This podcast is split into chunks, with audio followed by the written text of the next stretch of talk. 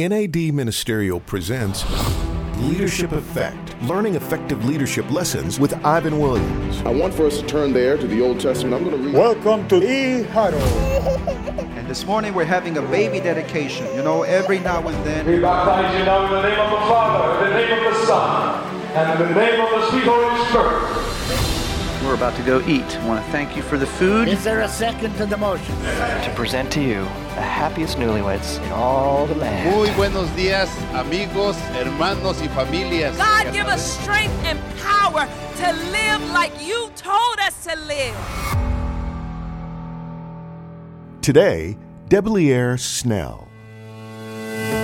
Preaching being a natural gift. I think there's some gifts that God has given me in terms of some unique insights. Mm. But, you know, I, I have to really work hard at it. Uh, I'm a manuscript sure. preacher. I have to kind of put in the time to kind of really make it all come together. Right. And even though I, I was working hard on my sermons and trying to grow in that area, one of the things that just became really clear, and I think it was one of those kind of humbling things, because I assumed that if you preached hard and you were diligent in the teaching of the word, that you would see growth in a in a in a brief, in a quick time, in a quick way. Numerically? I, numerically. I thought gotcha. You would see it happen in an exponential fashion. Okay. But one of the things that preaching doesn't do is it does not allow you to change a culture. Mm-hmm. I think it's it may be the obvious gift that may give you credibility through the honeymoon period of your time in the district. Sure. But it, it has very little to do with changing the culture, establishing an infrastructure.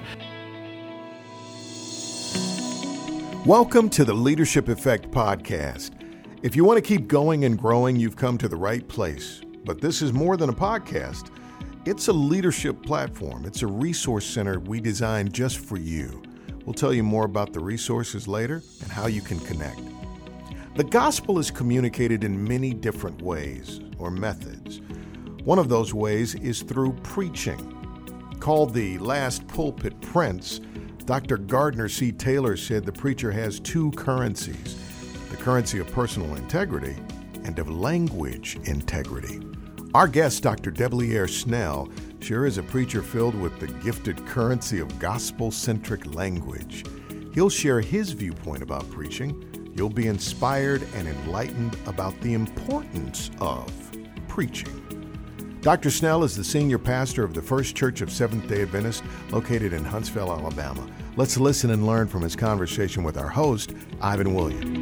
Well, it's funny because when you ask about the preaching, one of the things that Mississippi taught me is that preaching does not grow a church.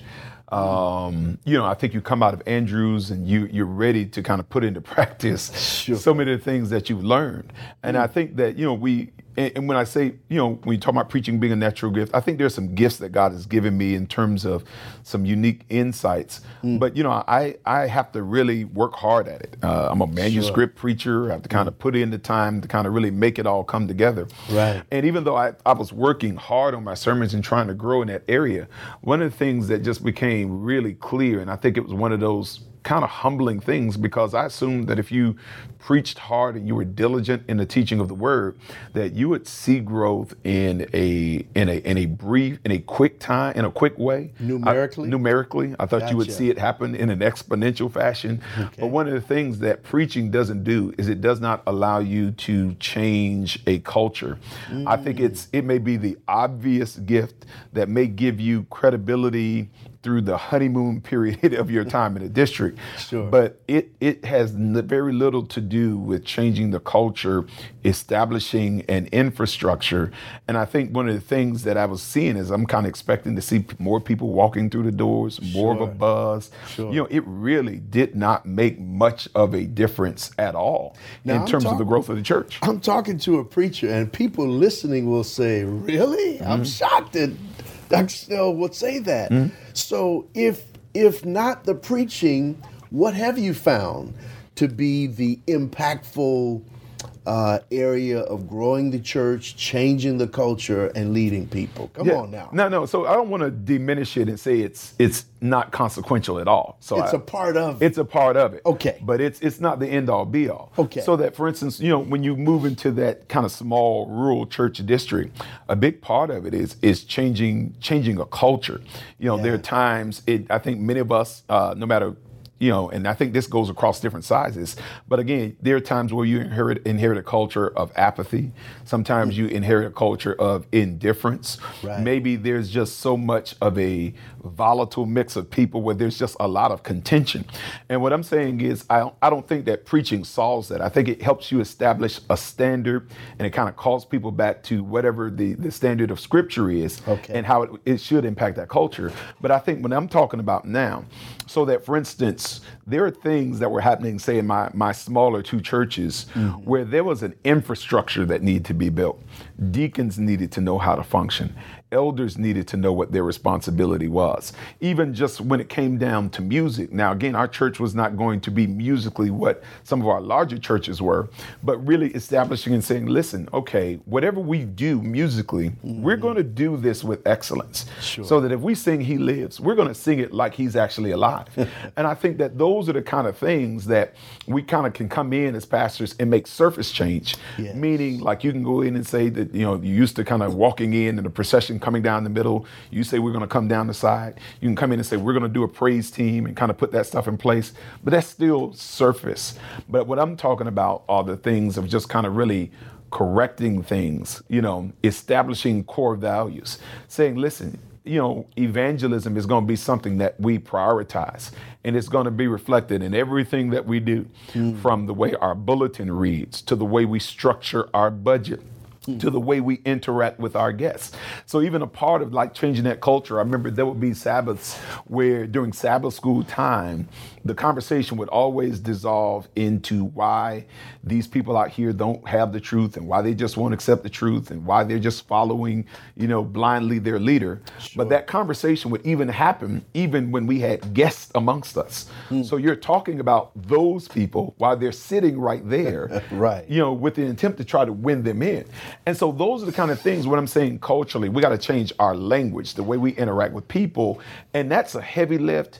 And those are the things that you don't see change overnight. Right. It's delayed fruit, but you've got to be willing to kind of go through the hard process of establishing a standard, repeating it, creating a culture of accountability, mm, creating a culture of gratitude so that leaders, right, don't get burned out and, right, just kind of want to serve that one year or two, and then they want to move on to something else. Right. And it's just heavy, and it doesn't really come with a whole lot of rewards imminently.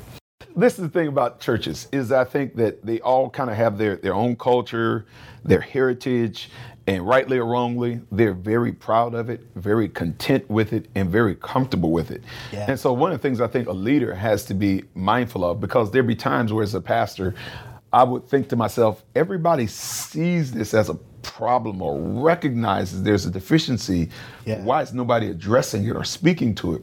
But right, I think that's kind of what we're called to do as as leaders, mm, because, you know, change is not going to come about apart from the vision of a bold man or woman who has been breathed on by the Holy Spirit and giving clear directives going forward. Yeah. And so I think whereas First Church was a little bit different than my previous two churches, where you're talking about a, a strong church that was an anchor church for our conference, uh, that had great leadership well before, you know, the day I ever set foot here. Sure. But there was a specific Um, I think reason that God sent us here was to really put a strong emphasis on moving us kind of outside of the walls of the church, um, in terms of being able to really engage the community in a much deeper and more intimate level, and to really kind of create a culture where, you know, our growth is not necessarily just fed by, you know, being connected or near an institution like Oakwood, right, but that we're actually seeing people transition from being an unchurched person, mm, a non-believing person, but through intentional evangelism, seeing these people become true born-again Christians and, right, disciples of the Lord Jesus Christ. You were blessed to be bold enough for God to do something different, mm-hmm, and you created quite a buzz. Uh, tell me a little bit about what you did, and it had an evangelistic impact. Sure. And so one of the things that our, our goal every year, from the from the outreach initiatives to the evangelistic initiatives, our whole thing is is is about giving the gospel a chance. Okay. Because one of the things that would actually frustrate me in some of those earlier churches is that even when you put time into preaching your sermon, by the time you make an appeal, you're you're kind of already at a standstill because there's nobody to call to Christ. Sure. So like one of the things that we're intentional about doing is making sure that there is a steady stream of unchurched people who have never heard the gospel, have never had an opportunity to act upon the gospel, consistently walking through the doors of the church. Hmm. So we do some things that look like traditional evangelism, but we've been able to simply broaden our definition of evangelism and widen our latitude so that we can reach an additional group of people. Exactly. So one of the things that we did, and I think, you know, it caused a stir throughout North America in terms of in the Adventist world, was having um, what we called a Sunday morning surge service. Mm-hmm. And if I can tell you how that came about. Sure. It was really basically as we were getting ready to move into this new church, one of the things that would happen is we would come over on Sunday mornings, we would have prayer breakfast, we would do painting, landscaping in preparation for the grand opening. Mm-hmm. And what would happen is we had a sign that said, "Coming soon, First Seventh-day Adventist Church." We had gone to two services in our old church, just completely outgrew it. It just was yeah. not where we could make our home uh, permanently. So what would happen is we would come over on Sunday mornings and do work. And what would happen is when people saw the cars in the parking lot, the people from the community would come in, sometimes yeah. Bible in hand, church clothes on, because wow. they thought that the new church had opened up. Sure. And as you can see, you know, your listeners wouldn't be able to see, there are apartments all around right. uh, where the church building is located.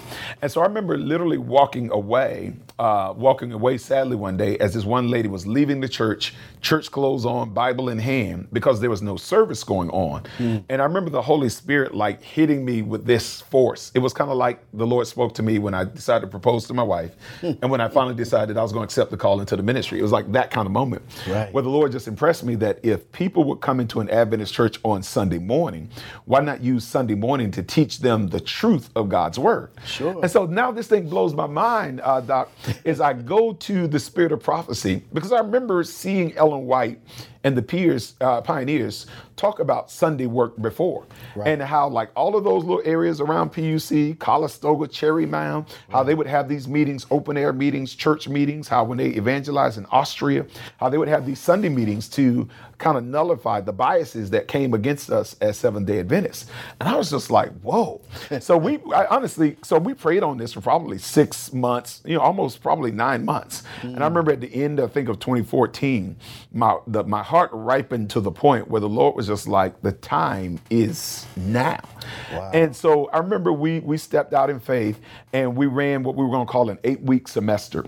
Yes. Of Sunday morning surge meetings. It's a plainclothes meeting. It would meet from ten to eleven. At eleven o'clock, we would have a, a pancake, you know, full pancake breakfast for everybody who attended. Mm. And so, you know, we did basically the same things you would do in an evangelistic meeting. Every Sunday morning, we would come plainclothes. Our praise team would sing three songs. I would give a welcome, and we would go right into the word. Sure. And then we'd be done by eleven o'clock. So we would preach like creation. We preach salvation, second coming, state of the dead. I would preach the Sabbath on uh, on On Sunday morning.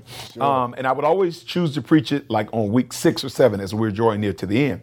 And the beautiful thing about this is that by the time you get to the Sabbath message, you already know who's going to join.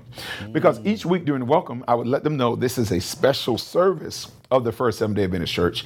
And then what would happen is we would see people, we would invite them to come to divine worship prayer meeting. So I'm seeing a cluster of people that because they were blessed by the service on Sunday, I see them coming on Sabbath. Right. I see them coming on Wednesday. You see them already buying in. They would say, "Pastor, well, you, you I'm not a member, but you know you're my pastor. Uh, you know, I'm an associate member. I see somebody maybe join a choir or want to be a part of a ministry." Sure. So by the time we preach the Sabbath, I kind of have a feel of who's going to already join because they're already investing in the life of the church. Mm. And honestly, man, it's been a beautiful thing. I think we've done three semesters over a three-year stretch, and we probably added probably about eighty-five people uh, to the church. To God be the glory. Just by opening up the doors on Sunday morning. Mm. And so the services are very simple. The teaching is very direct and plain. And one of the things I think some leaders would love to know about this is that the people that join, the retention rate is really high. Mm. And, and one of the reasons that happens is because in a traditional meeting, we're kind of asking people to change their whole worldview of God, their lifestyle, Sabbath, Sabbath diet in the course of two to three weeks. Sure. But because these meetings last eight to ten weeks, they're making that decision over the course of a few months. The other thing that helps with retention is because what happens is you don't realize, well, I, I don't think a lot of people realize, is that uh, most times people join the Adventist church at the expense of a former support system. Yeah. Meaning, because they're joining other friends and family that, you know, that have a tradition that's Baptist or Methodist, they come down on them really hard. Right. And when they're the only person in their family that's in the church, it's hard for them to cling to the faith. Hmm. But what happens is when these people join, because again, they're joined over the course of two or three months, there is a support system that's forming around them. They begin to join friend, connect with friends. They begin to develop a new support system before they join. Mm. So that by the time they make that doctrinal shift, mm. what's happened is a support group has already formed around them, and that it increases the likelihood of them being able to cling to their faith wow. or be able to endure that time of persecution that I believe is inevitable. And it's not necessarily them being jailed, but persecution is essentially when you're ridiculed for your, your spiritual beliefs. Sure. When that time comes, there's enough of a wall of support around them to help them kind of endure that time of testing. And that's a great testimony. Mm-hmm. Over eighty-five and mm-hmm. and the way that you've done it. You know, it's very interesting to me. Why would there be such a buzz Sunday morning when mm-hmm. we can preach the same message as Sunday night and nobody says nobody anything? says anything? Yes, yeah, it's, yeah. it's crazy, man. And, and I had, you know, even with the opposition, and this is the irony about it, is that there was this major uproar, but I've still, unto this day, not have anybody come to me and say, Pastor, that, you know, You're bi- you're violating this Bible or Spirit of Prophecy principle, and the reason that's never happened is because there there is none. Um, and so you even see it in, in the Book of Acts that, you know, again, I think part of it was due to persecution, but they preached on the first day of the week. Um, you know, the night when Paul preached and raised Eutychus, that was the first day of the week, so on and so forth. So, but there's no there's no principle that's being violated, right? Because some people say, well, we we've been telling people not to worship on Sunday, and I was like, I, I hope that's not all we've been telling people. Sure. I hope we've been introducing people to Jesus and right. teaching them the principles of Sabbath, right. not just to change your, your day of worship. Well, you know, there is insight here for me just mm-hmm. talking to you in these few moments about um, culture change mm-hmm. and about reaching people by any means necessary. Mm-hmm. I, I think sometimes we stay in a box. Yeah. Or if it hasn't been done this way. So so I, I want to be real. Mm-hmm. And, um, you know, this is a podcast for other ministers. Your sure. colleagues will be listening. Yeah. Uh, did you have any pushback from your members? No. So, and one of the things that made this, that, that groundswell uh, bearable was that we were really solidly united here on the ground. We will return to this important conversation in just a moment. Hey, have you heard about the Best Practices Book Club? We believe leaders are readers, and we've already read best-selling books like Isabel Wilkerson's book, Cast, fascinating, Ty Gibson's book, The Heavenly Trio, and Todd Balsinger's book, Canoeing the Mountains, just to name a few. If you're interested, go to N A D ministerial dot com to find out when the next book club event will take place. That's N A D ministerial dot com to join the Best Practices Book Club with Michael Campbell and Ivan Williams. I hope you can join us. It will be an investment you won't regret. Also, before the podcast ends, Ivan Williams will share what he has learned in a short segment. Now back to our conversation with Doctor Debleaire Snell, Senior Pastor of the First Church of Seventh-day Adventist, located in Huntsville, Alabama. So you didn't just stick your neck out with this culture change. Oh, no, no, no, no, no, no, no, no, no. So like, so one of the things that happened, because I think at this point I had been here probably about four years. Okay. So when we talk about culture change, there's some core values. And so you, you mentioned something, you know, reaching people by any means. Yeah. So that's, that had become a part of our D N A at this okay, point in time. Got it. So like the church, they understand the, the heart of their pastor at that point in time. Right. So we let them know this is going to be something different. So we, from our pastoral staff to our elders board, at the beginning of the year where we have a meeting with all of our leaders and anybody that's involved in ministry, we lay the vision for this out before them with great clarity.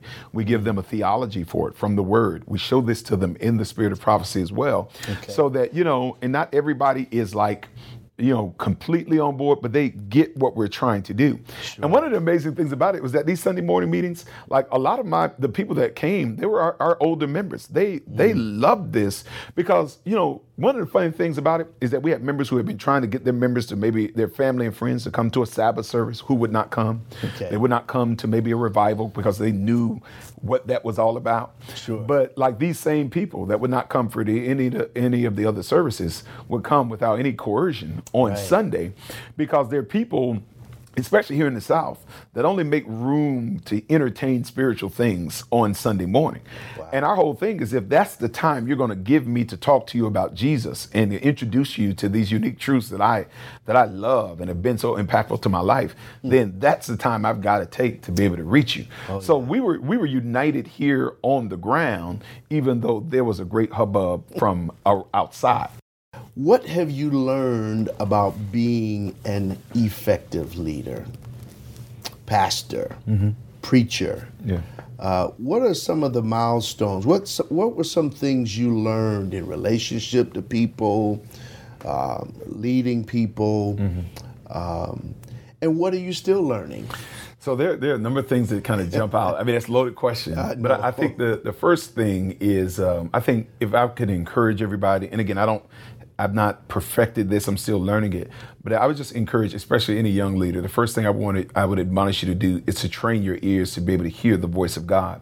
Mm. Because I think that there are times where when we approach our members, we almost come like attorneys trying to make a case why we should do this. And the problem with that is for every argument you can make, whether you use Bible, um, excuse me, whether you use Spirit of Prophecy or whether you use church growth literature, there's always a counter argument that can be made. Mm. But I think that when you when we are hearing very clearly the voice of God, I think what it does is it allows you with boldness and conviction to stand in and, and to your, with your people and not kind of talk as one who is trying an experiment, mm-hmm. but to be able to talk with one, uh, talk as one with authority, sure. who has heard the voice of God. And I think that's one of the things that's missing from spiritual leadership mm. is just really the credibility and the willingness to say, this is the will of God for us. And I think that if as a leader, you've established yourself as a person of, of high spiritual acumen, sure. high spiritual credibility, I think, you know, whereas before, or there's a counter argument for everything else, mm. but there's no real counter argument for saying this is what God is telling us to do. Mm. Um, and the truth is, I think with everything in Scripture, it begins with a vision. And I don't think God gives vision to committees. I, I've never seen that in the Scripture. He gives vision to a man or woman who has been called. Sure. And I think there's, there's a biblical paradigm for that. You know, kind of Moses and Aaron, Aaron, uh, Aaron and Miriam got a little familiar with Moses. Yes. They were like, man, doesn't God speak to us as well? God's anger breaks out against them. It's just like, right. now I do, I speak to you in visions and dreams, right. but I communicate with him on a whole different plane. Sure. And, and so I think that there there has to be a time where we are able to step in because we've heard the voice of God. We've seen the vision with great clarity. I mean, we we see the vision with great detail mm. so that we can communicate the vision of tomorrow with the detail of today. Mm. Um, and, and we lay it out there and we connect it to our spirituality. I think that's gotta be something we we gotta be willing to do. So Debleaire, let's go one more step mm-hmm. then. In all of the busyness here mm-hmm. of being a pastor. Yeah. And leading this great congregation. There's a lot of clutter, there's mm-hmm. a lot of clatter, there's yeah. a lot of noise. How do you hear God's voice? So I think one of the things is, and I, I learned this uh, through Foster's book, um, Celebration of Discipline, yes. is the discipline of stillness. So mm. like one of the things I do take time to do, and I have some habits that I have, but one of them is I, I take time to be still pretty regularly. Okay. Sometimes it's right here in my office. Sometimes I go right upstairs to the auditorium or sanctuary, right. and I just sit still. Like, you know, the custodians, when they see me just kind of in there walking around, they kind of know, hey, pastor's just in there. Sure. He's talking to himself. They don't know what I'm doing, but I'm just sure. walking. Walking back and forth, because I think what happens is, I think God is always talking to us. Right. I just think our world is so cluttered, and sometimes you can be so busy.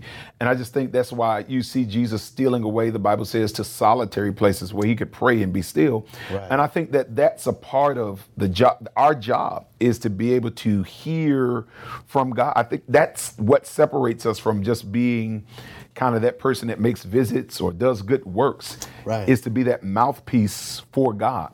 And so I just think the discipline of stillness, of just putting some barriers and barricades around still time, mm. where you can hear God's voice, write things down, you know, ask God questions and allow him to just download the future into your heart. Thank you. Thank you.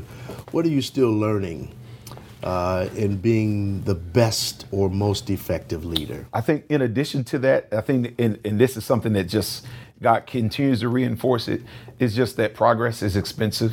Mm. Um, it never goes on sale. Um, you can, there's, there's no coupon for it. I just think progress always comes at a cost to the leader.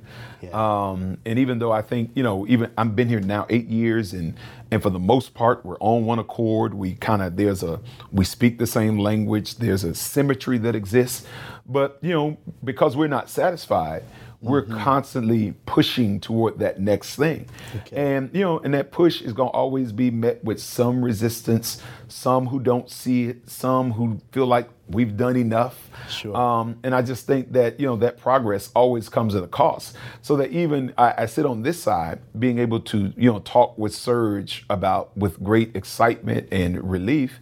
But there was a stretch where, man, that was very painful, you know, to see mm. people that you respected or loved or you maybe considered a friend, um, you know, attack some things in such a volatile way, mm. um, to the point where I even had to kind of tell my mom and dad and wife, so I need you guys to stay away from social media for a little bit because this sure. is the season that we're in. So whether it was the transition from our old church to this church, it was a huge undertaking. Mm-hmm. I tell people all the time that if I was supposed to live to be one hundred because of this, I'm going to die when I'm ninety-five because it's, mm. it's just that intense at times. Sure. Whether it was Surge, whether it was the, the blackout, uh, the N F L blackout that we, we help be a part of. Sure. All of that stuff is is expensive, um, and it comes at a cost. And so I just think that if there is the belief that, okay, once I get or uh, reach a certain rapport or get to a certain place in the work that I'll be able to bypass that cost or ah. the criticism that comes along with, you know, bold strides in ministry, that's right. a deception.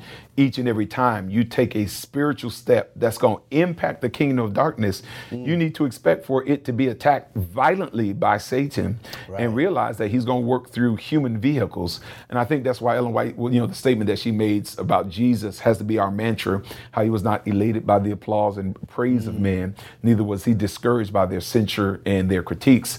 You just got to remain even. Sure. And, and there was a point where with certain things, when the vitriol got very hot, the thing that anchored me was that mm. early in ministry. So we talk about the things you take from early to now. Yeah. Is there some things I remember early on as a younger man taking off the table? I knew God told me to do it, mm. but I took it off the table because of the people, or I felt like they wouldn't go with it or they would be offended by, by it.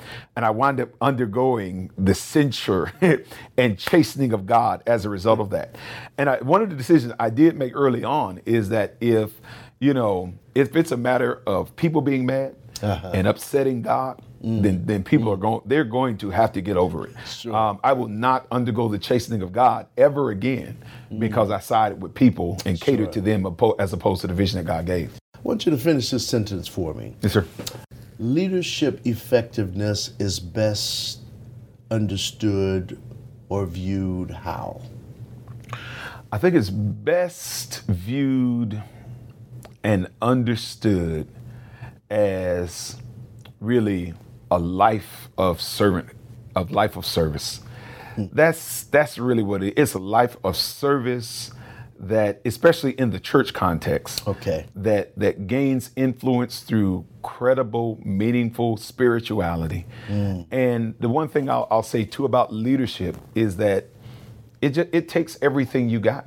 Yeah. Um, you've got to be committed to it.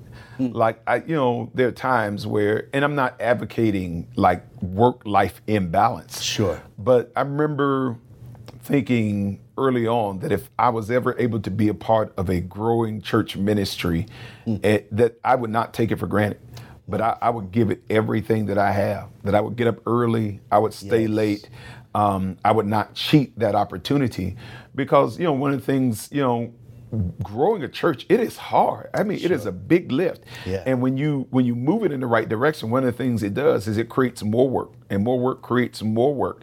And, you know, never we, stops. And it never stops. And you got to be fully invested to it. And so, you know, I, you know, I don't always get to do a lot of the things that I would like to do because I'm, I'm pouring into this ministry. I'm pouring into the vision. Uh, like Paul, I want to be poured out like a drink offering. I don't want to leave right. nothing mm-hmm. left to chance. We're going to, you know, cross every T, dot every I, look under every rock. You know, it just mm-hmm. requires everything you have, and even what you don't think that you have. Wow. And so I'm, I'm not advocating being in balance or neglecting your family. I think right. you've got to prioritize your spirituality, your physical health, your family, because your ministry is an outgrowth of all of those things. Mm. So your, your inner world has to be firm in order for your out, outer world to be able to flourish. Yeah. But the thing I do want people to, to understand is that you, you've got to commit all the way. Yeah. Uh, it's like Jesus said, nobody can put their hand on the plow and, and mm. look back, look back. You, you've got to put everything you have into it. Mark Batterson wrote a book called All In. All In, yeah. Sounds like you are. Mm-hmm. Pastor Snell, thank you, man. Yes, I appreciate it. Mm-hmm. And uh, I'm going to ask you if you would pray for our pastors as we close and pray for them to hear God's voice. Yes, would sir. you do that for me? Surely. Yes. All right. Our Father and our precious Lord, again, we thank you so much for the privilege that is ours to be able to lead. And Father, we're not treated as a burden or an obligation or a duty, but we thank you that you looked beyond our faults and you still saw something worth using. Mm. And so, Lord, I just pray for every worker, every leader that shall be a part of this podcast. I pray that they would be able to hear your voice in very clear and acute tones. I pray in a very special way that you would pour vision that is fresh and compelling into their hearts and into their souls. And not only do I pray that you would grant them vision, I pray that you would give them the courage to act upon that which you have given them. I ask in a very special way that you would fill their hearts with boldness and Amen. With clarity. And I pray that you would give them wisdom and discernment as they move into the implementation stage. And then, dear God, I pray that you would just give them the internal fortitude to be able to beat back discouragement, criticism, and to endure the buffeting process that is a part of a lifestyle of progress in leadership. And so, God, I just ask that you would help them to not become weary in well-doing, but to be steadfast and unmovable, always abounding in the work of the Lord, knowing that their labor is not in vain. So, Lord, I pray that you would place a hedge of protection around them, around their families, around their vision, but above all things, place a hedge of protection around their faith is my prayer. In the awesome name of Jesus Christ, I pray it. Amen. Amen. Okay, I hope you wrote down the key takeaways from today's podcast. That was rich. And now, the special feature we call, Here's What I've Learned. Here's what I've learned. Are you an active listener? Do you listen to understand? Or do you listen while mentally fidgeting with the ready-made responses, or even giving feedback with pre-solutions prepared before the conversation even happens?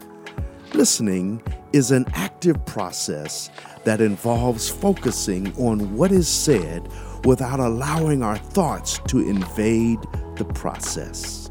In life, leadership, and ministry, listening is one of the most important skills you can have. How well you listen has a major impact on your job effectiveness and on the quality of your relationships with others. Ministry leaders fail when they fail to listen. To listen is to learn. To listen is to understand. And your team, your co-workers, your leaders in general feel better when they are heard, but not just heard, because there is a difference between being heard and being actively listened to. People who feel listened to see the listening leaders as having more empathy, being emotionally intelligent, and supportive. Why not try to actively listen today by sharing what you heard a person say to you? Then they will feel not just heard, but listened to. Here's what I've learned. Thanks again for joining us on Leadership Effect. We are your resource center, your growth platform. Every podcast will encourage you on your growth journey. Just go to N A D ministerial dot com to find what you need. Whether you want to access all of the resources or find out more about our interviews, gain more insight from our guest, you won't be disappointed. Tell a friend about us. We're here to help you grow. Keep going so you can keep growing for God's glory. Leadership Effect. Leadership Effect is a production of N A D Ministerial. Executive producer, Ivan Williams. Designed by Haller and Hilton Hill for N A D, From Anything Is Possible. Written and produced by Ivan Williams. Edited by Taizi Snyder.